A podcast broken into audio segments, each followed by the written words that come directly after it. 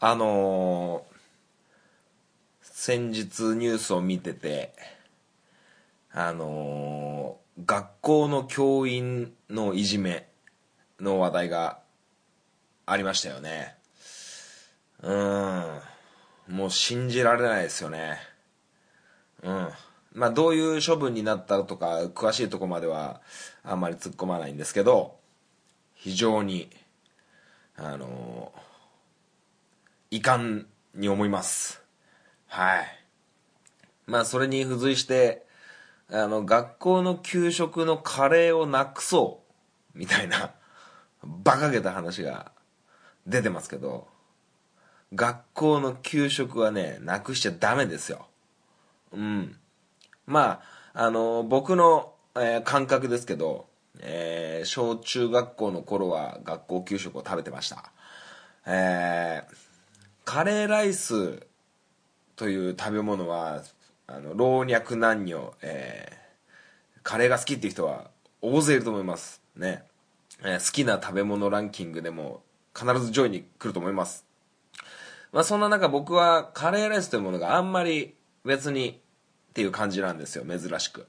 はい。家でもカレー、まあ家ではカレー出てきたら食べますけど、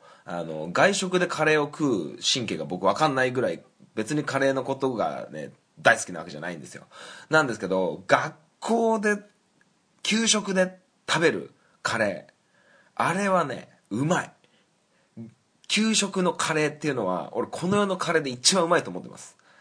はい、そんなカレーはね、なくすなんていうことはね、絶対させてはいけないっす。学校給食のカレーはうまい。それでは、ハンクララジオ、スタート。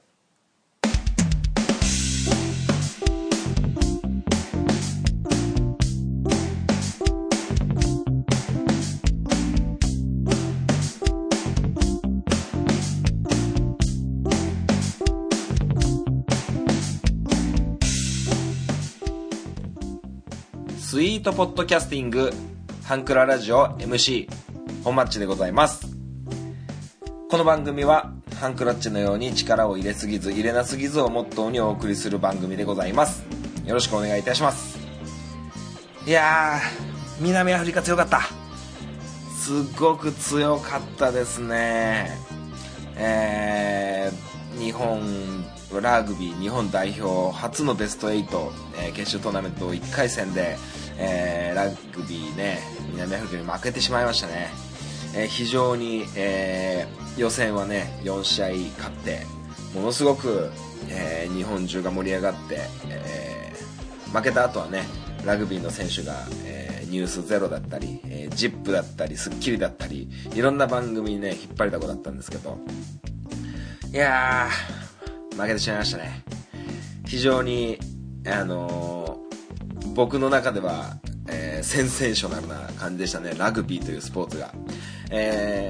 この番組をよく聞いてくださってる方は、分かると思いますが、僕は最初、ワールドカップが始まった頃はなんかラグビーあんまおもんないやんけって思ってたんですけど、日本の試合を見たり、イングランドの試合とかを見てるとですね、いやすごくスピーディーで面白いなと思ってきて、でまた日本代表の試合になるとね、顔と名前が一致するっていうのもあって、そしてまた、勝ち方とかそういうねいろんな情報が入ってくるし、どんどん見てるうちに面白くなってくるんですよね。この人は、こういう特徴があってっていうのが少しずつ分かってきて、こうなったらこういうファールになったらこういうスタートで、この場所でこうなったらこうみたいなのをテレビの解説や実況を含め、聞いてるうちにルールもそこそこ分かってくるようになって、ものすごく面白くて、はい。だからね、ちょっとラグビー日本代表の試合がないっていうのはちょっと寂しくなりましたね。はい。そうやってテレビがねこうラグビー一色になってたにもかかわらず、ちょっと、尻すぼみになって、まあまだ決勝戦はやってませんからね、きっと、決勝戦の日程知らないんですけど、はい。でテレビを見てると、新ドラマが、始まってきてますね。もう2話とか終わってるのもあるのかな。うん。で、僕が今回注目してるのは、日曜日、グランメゾン東京かな。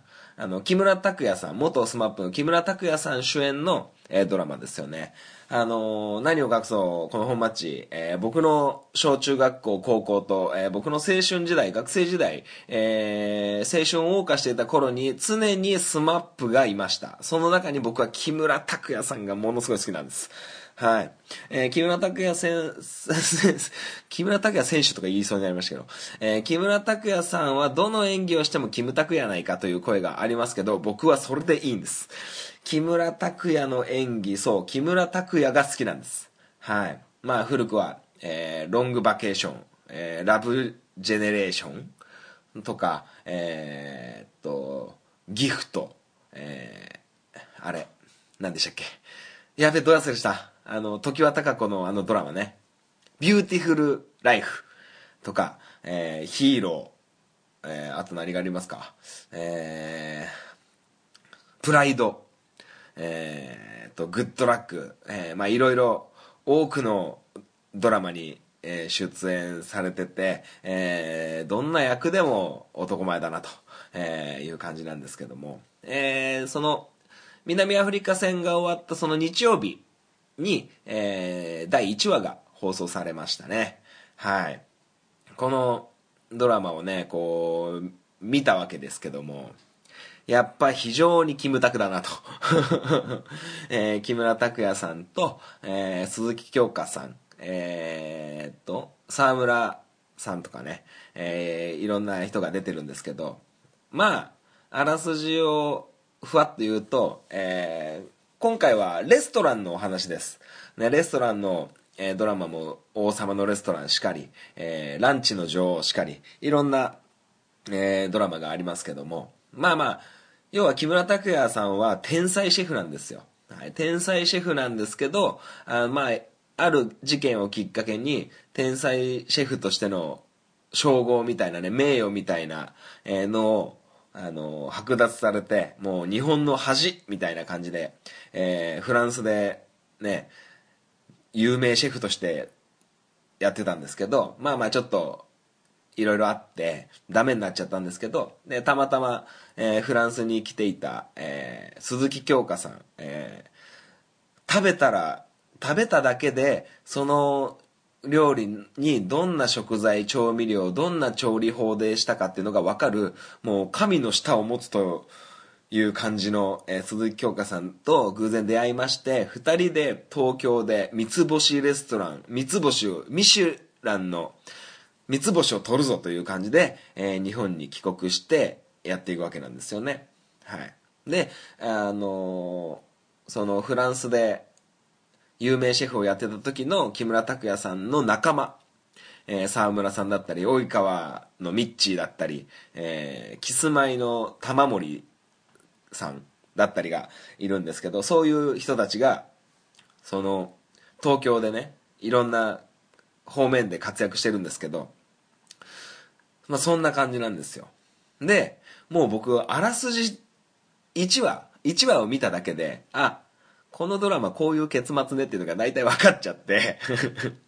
まあまあ、大方予想はつくんですよ。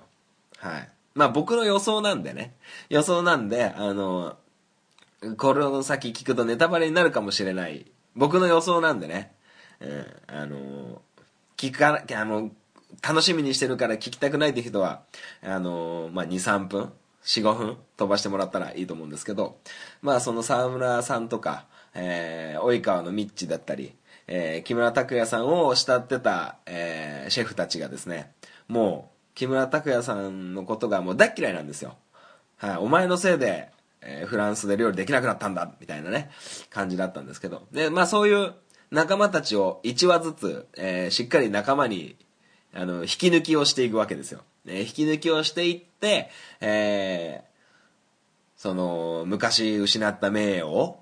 取り戻すみたいなで、取り戻して、まあ、みんなが仲間に戻ってきて、よしこれから行くぞっていう時に、そのなんか昔の過去のね、そういうダメだったニュースとかがあって、失脚しそうになるところをまた仲間に支えられてみたいなよくあるサクセスストーリー、古くはプライドだったり、その失脚ヒーローみたいなね感じだと思うんですよね。はい、栗生賢治みたいな感じ、はい、そういう感じでね、ああ大方わかるわと思っちゃったんですけど、これがまた楽しみなんですよね。はい、まあ相変わらずキムタクですから、はい、相変わらずキムタクなんでね、そのキムタクを見るために私はドラマを見るわけなんですよ。はい、まあまあそんな感じでね、まあ、テレビが、非常に面白いというか、そのラグビーが終わってしまって、日本代表が負けてしまって、ちょっとラグビーロスっていうなってるところを毎週ね、ドラマは週に1回ですからね、週に1回、待ち望んでるわずか1時間とかのドラマですけど、そういう週に一遍待ってる時間があるっていうのはすごく、待ち遠しい時間があるっていうのはすごく、1週間を彩るかなと思って、おりますね。ちょっと前は、あなたの番ですを毎週楽しみに見ていたり、その前は3年 A 組今日からあなたたちは人質ですみたいなのも、週に一遍のドラマ、しっかり楽しみに、待っていましたからね。皆さんもどうですか？リスナーの方も、ドラマだったり、まあ少年ジャンプとかでもいいですよね。週に一遍、週に一日、すごくこう待ち望んでる楽しみがあると、非常に一週間が彩ると思うので、一週間に一遍の楽しみを設けてみてはいかがかなと思います。はい。今は僕はそのグランメゾン東京と、バチェラーですよね、それが一緒に楽しみに1週間過ごしております。はい。それでは、今週はすごく長くなりそうな、予感がしているので、スパッとメールのコーナーに行きたいと思います。アプローチラジオ。この番組は MC のケンとリョウの同級生2人がお送りする雑談ポッドキャスト番組です。皆様の日常にどんどんアプローチしていきたいと思いますので、お便りお願いします。月曜日夜9時配信中。今のところ毎週配信していますので、お時間のある方はぜひお聞きください。アプローチラジオのケンとリョウでした。あなたの心にアプローチ。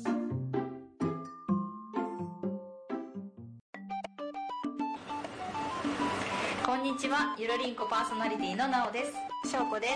この番組は日常に起きたこと、仕事のこと、楽しかったこと、悲しかったことをゆるりんこと話すポッドキャスト番組です。毎週木曜22時配信中。ふわふわゆるりとした番組をお探しのあなたにぴったり。番組はゆるりんこで検索。ぜひ一度聞いてみてくださいね。それではメールのコーナーでございます。いつもありがとうございます。ふつおたというタイトルで、アマンさんからいただきました。本マッチは大好きなワンピースがどのような最終回を迎えると思いますか？はい、ありがとうございます。ついに来たか。ワンピースの最終回。最終回どうなりますかね。今漫画本だと、和の国っていうところにいて、まあ、日本みたいな、歌舞伎みたいなそんなところにいるんですけど、まあ一応言われてるのは、そのゴールディ・ロジャーが残した、一つなぎの大秘宝ワンピースという、宝を探して、海賊王になるっていう、それこそルフィ一味のねこうサクセスストーリーだと思うんですよ。まあドラゴンボールみたいにね、強いやつが出てきてやっつけて、またさらに強いやつが出てきてやっつけて、そういう感じなんですけど、まあワンピースはその中でもすごく感動的な、場面だったり、すごく卑劣な敵というか相手もいて、でまたその相手も相手なりの正義があって、そうやっていろいろとこう思惑とかがねいろいろあるんですけど、ワンピースの場合、ワンピースがどうしてこう人気なのかっていうのは、おそらくこう伏線というか、いろいろあると思うんですね。昔こうだった人がまたさらに出てきてとか、そういうことがあるんですよね。すごくこういっぺん読んでるだけじゃ、あれこの人どっかで見たことある、何冊か前に遡って読んでみたいなっていう思わせるような感じが一つと、まずルフィっていうのがものすごくこうまっすぐで、純粋な、まるで子供のような、キャラクターなんですよ。はい。で、有名な話で、ルフィにはこう考えを口に出さないシーンがないんですよね。でも頭の中でこのままこいつと戦ってて大丈夫かどうか、こいつをこうやって攻略するかっていうのがあんまりないんですよ。それはもう口に出ちゃうって、もうセリフとして出ちゃうっていう、そんぐらい、純粋な、主人公なんですけど、まあ最終回、どうかな。僕は予想ではそのワンピースっていうお宝、海賊王という称号を巡っていろんな海賊と今戦ってるんですよ。なんですけど、そうじゃない黒幕がちょっといるんですよ。世界政府なのかわかんないですけど、五老星っていうなんかお偉いじいちゃんたちがいるんですけど、そいつらのまた黒幕がいるんですよね。まだ結構公になってないキャラクターたちなんですよ。うん。そいつらがどういう風な動きをしてくるかでだいぶ変わってくるんですけど、まあ作者の尾田栄一郎先生曰く、もう自分の描きたい物語の 80% ぐらいは来てると、いう話なんですよね。うん。まあ100巻は確実に超えると。今何巻だろう、93巻とか94巻ぐらいだと思うんですよね。うん。93巻かな、わかんない。うん。まあ僕は多分みんなでそういう今まで敵だったけどっていう連中と、ひっくるまってみんなで一生懸命になって協力して、その悪いやつ、本当の大黒幕っていうのを、やっつける動きになると思うんですよ。だからそんな中で昔のキャラクターだったりがいろいろ出てきて、また感動的なことが起こるとは思うんですけど、まあ、そんな中で、まあ、いろんなね、自分のルフィの、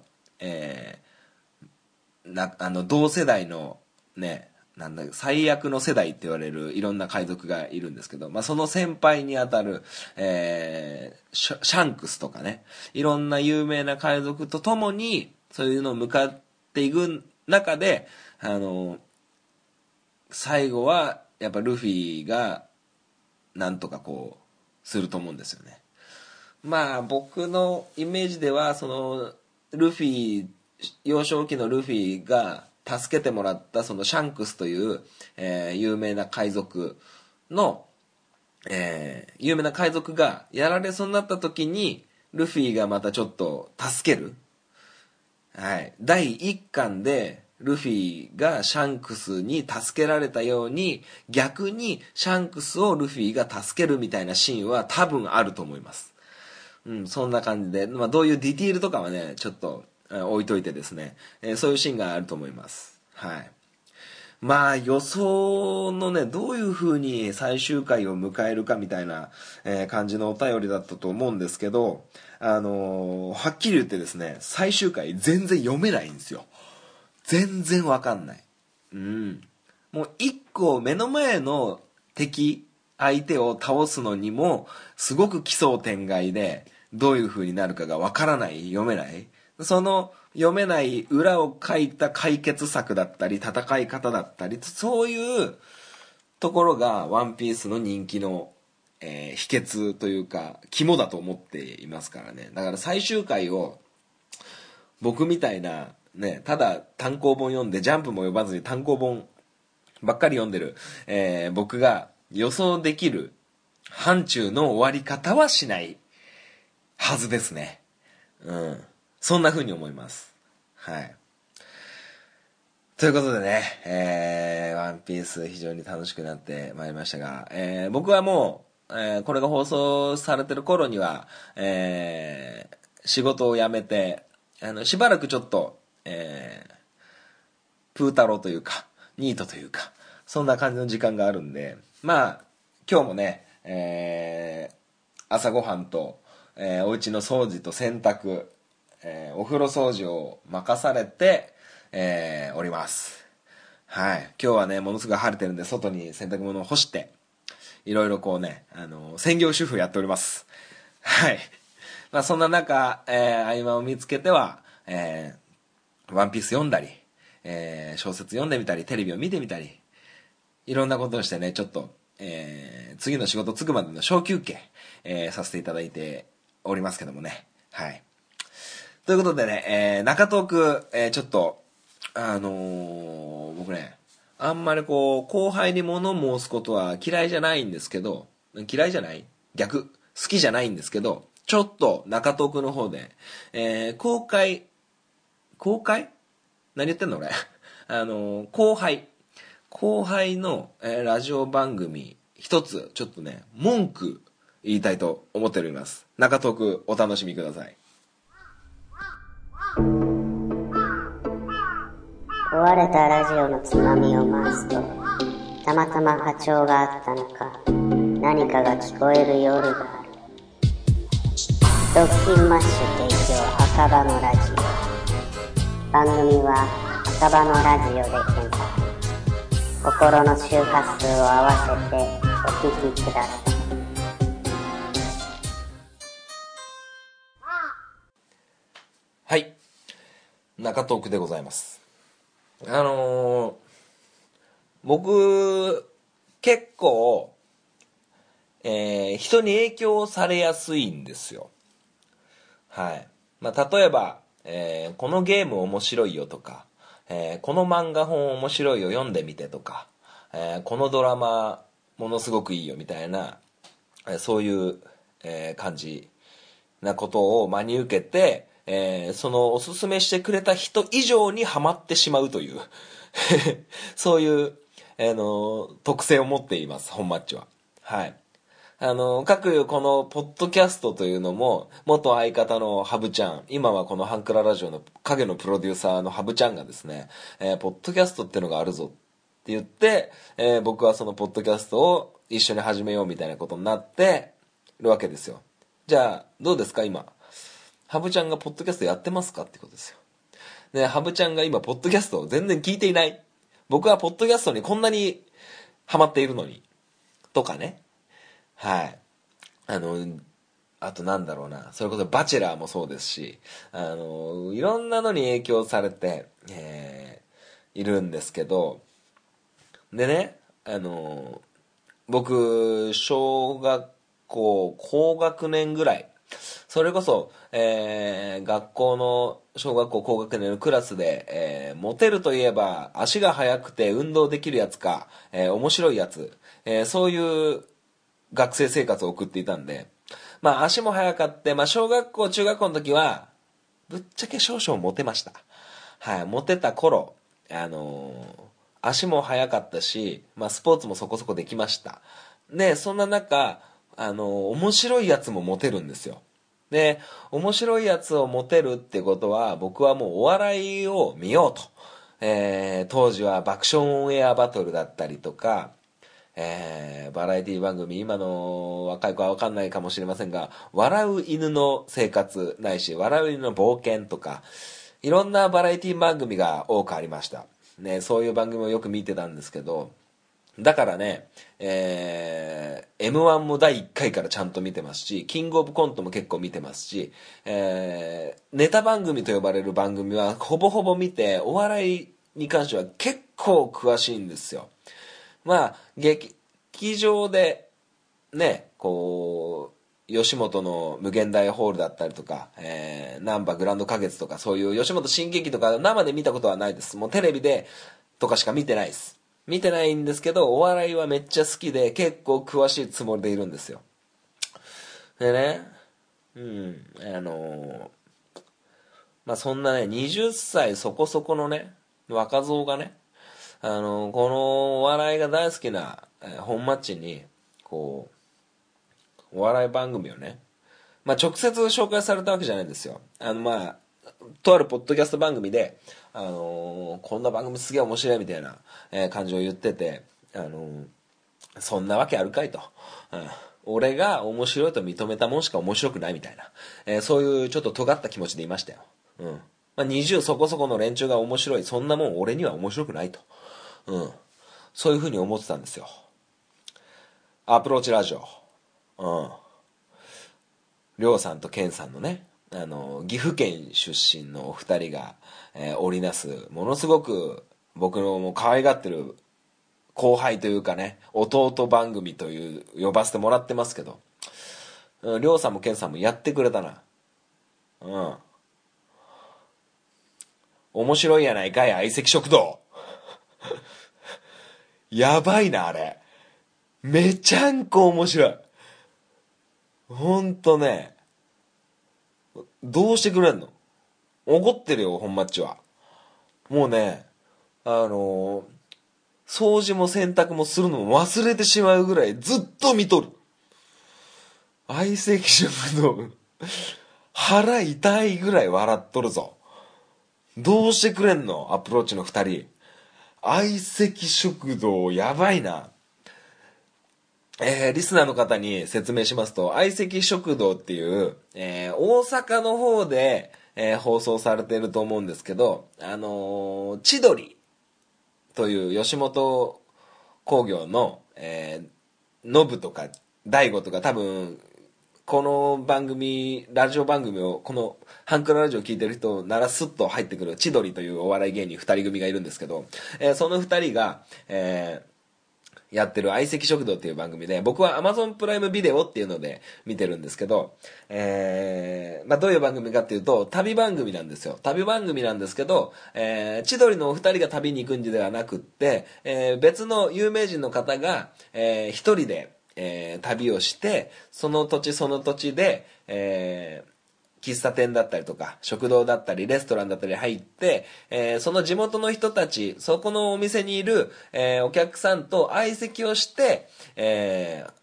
織りなしていくっていう、旅番組なんですけど、まあ、そこまで聞けば、普通の旅番組かなと思うんですけど、そのゲストの旅をする人が、結構大物だったりお笑い芸人だったりするんですよ。で、まあ結構突拍子もない変なことが起こった時に、千鳥のお二人がスタジオでモニタリングしてるんですよ。でモニタリングしてるのをちょっと待てっていうボタンがあって、ちょっと待てボタンみたいなのがあって、そのちょっと待てっていうボタンを押して、ガンガンモニタリングしてる千鳥のお二人が突っ込んでいくっていう、感じなんですよ。はい。それがね、まあ、話聞いただけで何が面白いんだって話なんですけど、実際ね、ロケの風景が面白い時もあれば面白くない時もあるんですよ。ただ千鳥のお二人の、手にかかると、どんなつまんない現象、どんなつまんない言葉、その旅をしている、人たちが、どんなことをしても千鳥のお二人の手にかかればめちゃくちゃ面白くなる。すっげえ面白くて、もうドハマりしてますね。もうアプローチラジオのね、りょうさんとけんさんに関してはね、もうどうしてくれんのって思ってますよ。もう時間がない。時間と腹筋が痛え。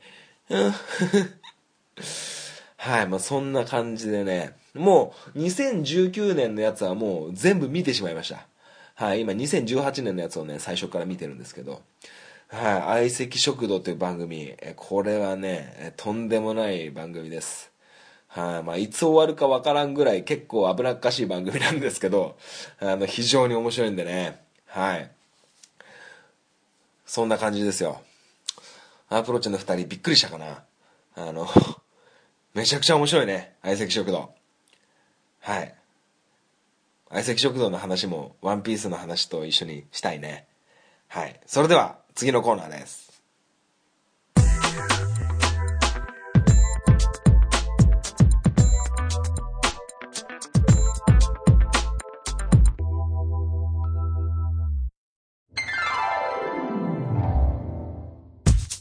ハンクララジオでは皆様からのご意見ご感想をお待ちしております。メールアドレスはハンクラ .h2u@gmail.com です。スペルは hankura.h2u@ です。 h2u の2は数字の2です。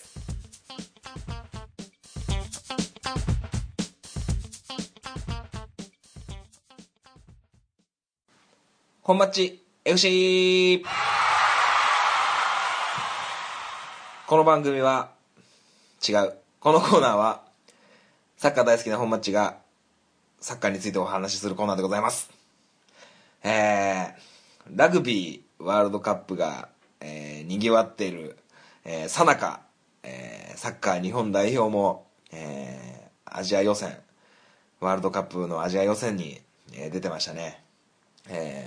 近々ではモンゴル代表に 6-0、タジキスタンに 3-0 というゲームがありました。アジアの中でこう日本って結構強い方なんですよ強い方で、まあバチバチにねこう日本とやり合うっていうチームは結構少なくて、まあオーストラリアとか、韓国、中国、北朝鮮、あとはイラン、サウジアラビア、まあこんな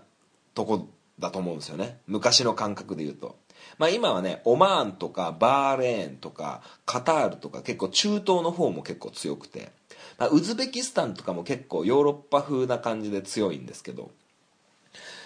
タジキスタンの試合についてお話ししたいと思います。もうこれ配信される頃にはもう記憶にねえからぐらいな感じだったんですけど、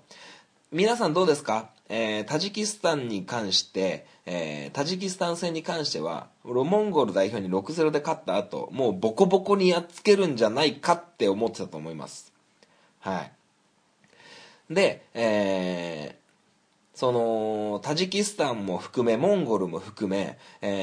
もう実力差が結構あるであろうチームっていうのは日本に対してどういう戦い方をするかっていうのはもうガチガチに守りを固めて、引き分け狙い、あわよくばカウンター一撃で 1-0 とか、そういう作戦を引いてくるんですよ。はい。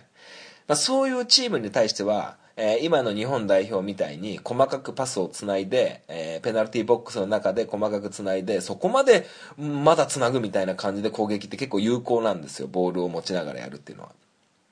はい。まあ蓋を開けてみれば3点しか取れなかったっていう結果だと思います。はい。これにはいろいろ僕なりの見解がいろいろあって、まず、日本代表が3点しか取れなかった理由としては、タジキスタンが、引いてこなかったっていうことですよね。それで守りをガチガチに固めて、引いてこなかった。要は普通に殴り合いをするつもりで試合に臨んできたっていうところが、日本代表として誤算でしたね。うん、僕はそう思います。そうなるとどうなるかっていうと、守りをガチガチに固めてないから、逆に点を取れる状況が増えるんですよ。はい。ただ蓋を開けてみたらそうじゃなかった。どうしてか。タジキスタンというチームは、しっかりとパスをつないで、日本と同じように、攻撃を仕掛けてきた。うん。そこです。攻撃をしっかりしてくるっていうことは、日本代表もちゃんと守りをするときは守りをする、守備を固めるときは守備を固めなきゃいけなかったんですよ。はい。実際に、ゴールキーパー、と1対1になってタジキスタンの選手がシュートをして、日本代表のゴールキーパーが片手1本で止めたっていう決定的な危なっかしいシーンが、1個ありましたね。それが、物語るようにタジキスタンはちゃんと攻めてきたんですよ。守りを固めてカウンター一撃ではなくって、しっかりとボールをつないで失わないように、攻撃をしてきた。いくらタジキスタンという、日本とレベルの差があって、テクニックが日本に比べてタジキスタンはあまり上手ではなかったですけど、ちゃんと攻めてきた。そんな相手でも日本代表はしっかりと守らないと、点を取られそうになっていましたね。そうなると、日本代表も攻められてるときはしっかりと守らなきゃいけなかったんですよ。はい。っていうことはですよ。っていうことは、本来攻撃に参加するミッドフィルダーの中盤の選手、南野選手だったり、中島選手だったり、堂安選手だったり、そういう選手も守備に時間を割かれたわけですね。はい。相手が守りをガチガチに固めていれば、こっちがボールを持ってる時間は非常に長い。その時間がなかった。はい。つまりタジキスタンは、攻撃は最大の防御っていうことをこの試合で示したと思うんですよね。まあ、結果3点取られちまいましたけど、そういうことだと思うんですよね。うん、日本は攻め手がね、こう守りをガチガチに固めるタイプの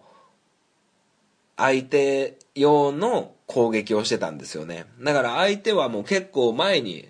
ね、守備の方も前にボールを取りに来てるから、相手の、ゴール前、日本が攻めてるゴール前のスペース、裏って呼ばれるんですけど、ディフェンスラインの裏って言われるんですけど、ディフェンスラインの裏のス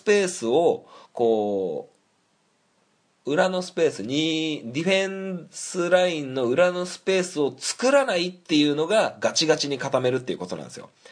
はい、走る、ね、隙間を与えないというか。でも隙間があったんですよ。ね、タジキスタンはちゃんと攻撃してきたから。ね。なのに、裏のスペースがあったのに、裏のスペースをなかなか使おうとしなかったんですよね。使う選手がいなかったんですよね。その時は僕の大好きな、フランクフルトの鎌田大地選手がワントップだったんですけど、鎌田選手は決して裏に抜けるような選手じゃなかった。はい、日本には、浅野拓磨選手だったり、永井健介選手だったり、ものすごくスピードを売りにしている選手が数多くいたにもかかわらず、そういう選手を早めにね、使えなかった。そこが、こう、チャンスをあんまり作れなかった要因かなって思ってます。うん。まあ、勝ったんでね、まあ別にいいっちゃいいとは言うんですけど、うん。やっぱね、こう、ガチガチに固めるタイプのチームに、通用する攻撃と、そうじゃない攻撃。まあそのそうじゃない攻撃をしてましたよね。うん。だから相手の様子を見て、布陣を決めるのが、まあ、本当の作戦なんですけど、まあそこが今回日本代表はハマらなかったですよね。うん。やっぱいまいちこう攻撃がちぐはぐしてた。確かにこうピッチが人工芝っていうこともあって、なかなか日本代表が今まで普通に、日本でプレーするような、芝生の感じじゃなかったんで、プレーをする環境としては非常にやりづらそうではありましたけど、そうあっても、なんかこう、全然ちぐはぐな感じに僕は思えて、はい。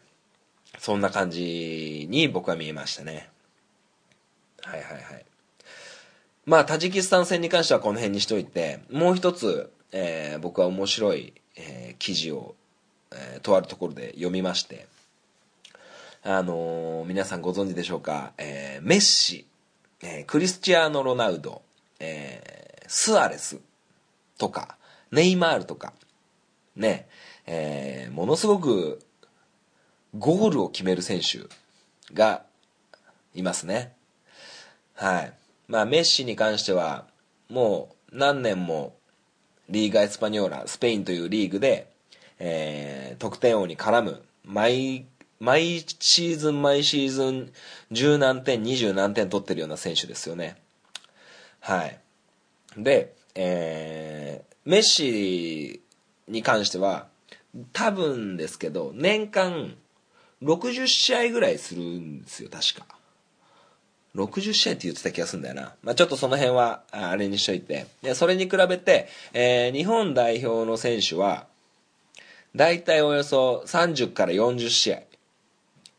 はい。もう結構な差があるんですよ。うん。で、何がすごいかって、まずそうやって、60試合近く、試合に出場できる、体のケア、コンディショニングが、メッシ選手はものすごいんですよね。まあ、メッシだけじゃなくて、スアレスとか、ネイマールとか、まあ、ネイマールは結構怪我しがちなイメージはあるんですけど、やっぱそうやって世界のトップ、ワールドカップでバスバスと点取るような選手たちのコンディションのコンディションの管理っていうのはものすごくレベルが高いっていうことがまず一つ。それと、それをやっぱり毎シーズンやるんですよね。毎シーズン。やっぱそれがやっぱすごいっていうことと、で、じゃあ日本代表にはなぜそういう選手が生まれないか。うん。日本代表のエース、今回のタジキスタン戦には出場はしませんでしたが、ドイツでプレーしている大迫選手ですね。大迫選手が今日本代表の、攻撃の要というふうに、ね、エースストライカーというふうに言われてますね。その前は大迫の前はそうですね、岡崎選手とかね、その前は誰かな、岡崎の前は誰がいたろう、あいつ誰だっけ、前田とかね、前田良一選手とか、そういう選手がいたと思うんですけど、岡崎選手、大迫選手で、今回出た鎌田大地選手、あと日本代表では誰がいますか、永井は日本か、日本にいるから、海外でプレーしてる、フォワードの選手いませんね。うん。大迫選手も岡崎選手も日本代表ではフォワードをやるけど、じゃあ自分のクラブ、ドイツだったり、岡崎選手がレスターにいたイングランドにいた頃だったり、あの人たちは自分のクラブでフォワードやってないんですよ。ファーストフォワード、要はゴリゴリに点取るポジションにいないんですよね、大迫とか、岡崎選手っていうのは。でクラブでそういうサイドハーフだったり、鎌田大地選手はトップ下でやったり、そういう選手たちが、日本代表になって集まった時に一番最前線のフォワードに置かれて、はいさあ点取ってね、そういう状況なんですよね。うん。まあ何が言いたいかっていうと、やっぱり、日本代表でもいい、日本国内リーグ、要は J リーグとか、ドイツブンデスリーガ、スペインのリーガエスパニョーラ、イングランドプレミアリーグ、イタリアセリア、いろんなヨーロッパのリーグ、まあ南米でもいいですけど、海外のクラブでゴリゴリにセンターフォワード、ファーストフォワードをやってた選手が今までいないんですよ。はい。古くは、高原選手。高原も結構サイドに散らされることが多かったイメージがあるし、うん。ハーフナーマイクだって、ね、最前線にいるけど結局ポストみたいな感じで、プレーせざるを得なかったし、浅野選手だってサイドでやってるし、ゴリゴリのファーストフォワードが日本には足りないんですよ。うん。そういうところがやっぱりこうワールドカップベスト16を超えれない一つのポイントかなって思ってます。確かに大迫選手はものすごく優秀な選手なんですけど、やっぱもう言い方悪いですけど、自分の力でチームを押し上げていくのはベスト16までなんですよね、きっと。うん、僕はそう思いますね。やっぱゴリゴリのセンターフォワードを、作り出すことで、その記事、僕が読んだ記事では、今までそうやって、大迫選手、岡崎選手、前田選手、高原選手だったり、いろんな日本代表にはフォワードの選手がいましたけど、やっぱその中でゴリゴリのセンターフォワードを誰がいたかっていうと、もう一人しかいなくて、久保達彦選手だったそうです。はい、ドラゴン久保、ものすごく、G5 ジャパンの時期だから2004年とか2005年6年とかそんなあたりですよ、はい、ドイツワールドカップあたりだと思いますけど、うん、その後かな、うん、G5 ジャパンのあたりだったんでね、うん、やっぱそういうゴリゴリのセンターフォワードをまず作ることが、まず育っていかないといけないっていうことが、ワールドカップのベスト8、ベスト4に、たどり着くまず一つのポイント。それとやっぱ年間、何十試合もこなせるコンディションの管理をやっぱ徹底していく、怪我も含め怪我をしないように、どの試合どのシーズンでも、コンスタントに、ゴールを生み出す、そういう選手がやっぱ日本代表のフォワードにいないとワールドカップのね上位にはいけないっていう僕の見解ですけどもね、僕がその記事を読んでそう思ったっていう、感想ですな。はい。そうなると今日本人でゴリゴリでフォワード誰できるかなっていうと、僕もうちょっと遅めな感じするんですけど、浦和レッズのね興梠選手はねいいと思うんだけどな、今からでも代表いいと思うんだけどなって思ってくるんですよね。まあ、別に大迫選手が悪いとか、鎌田選手が悪いとか、浅野が悪いとか、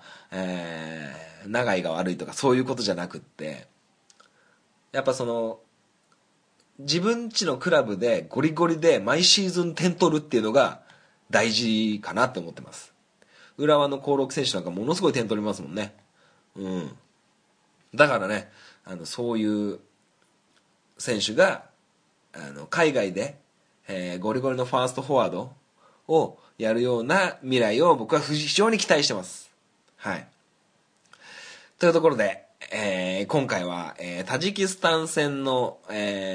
ッチプレビューと、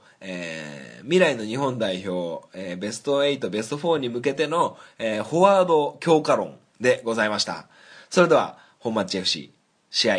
終了。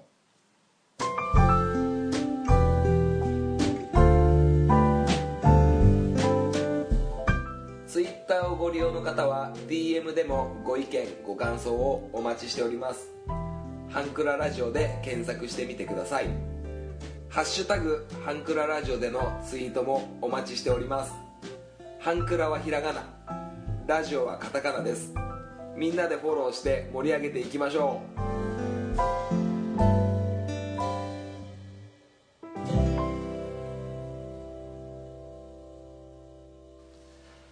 はい、エンディングでございます。最後までお聞きいただきありがとうございました。この番組では皆様からのメールをお待ちしております。YouTube、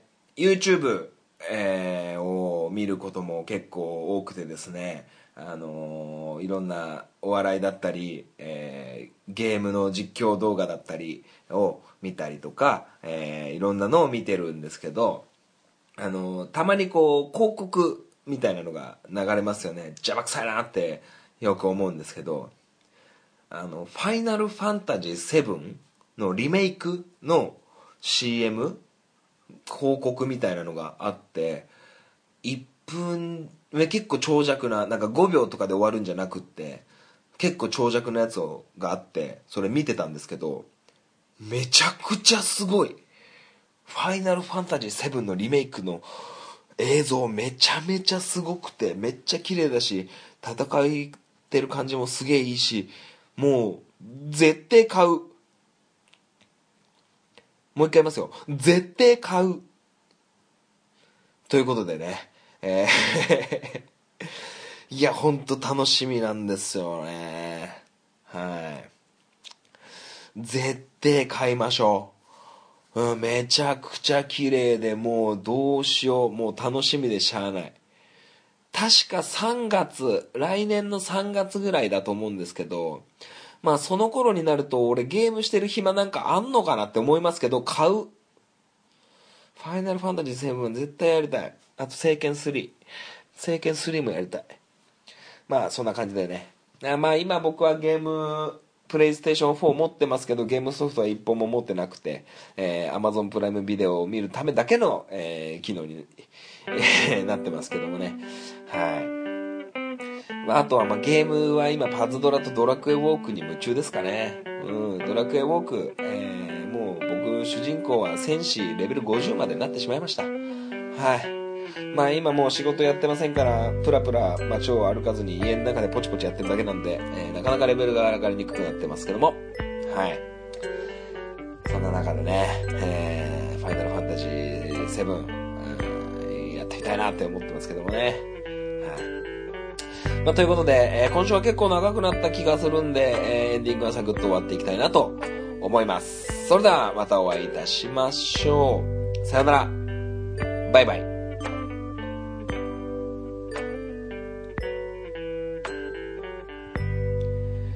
結婚指輪を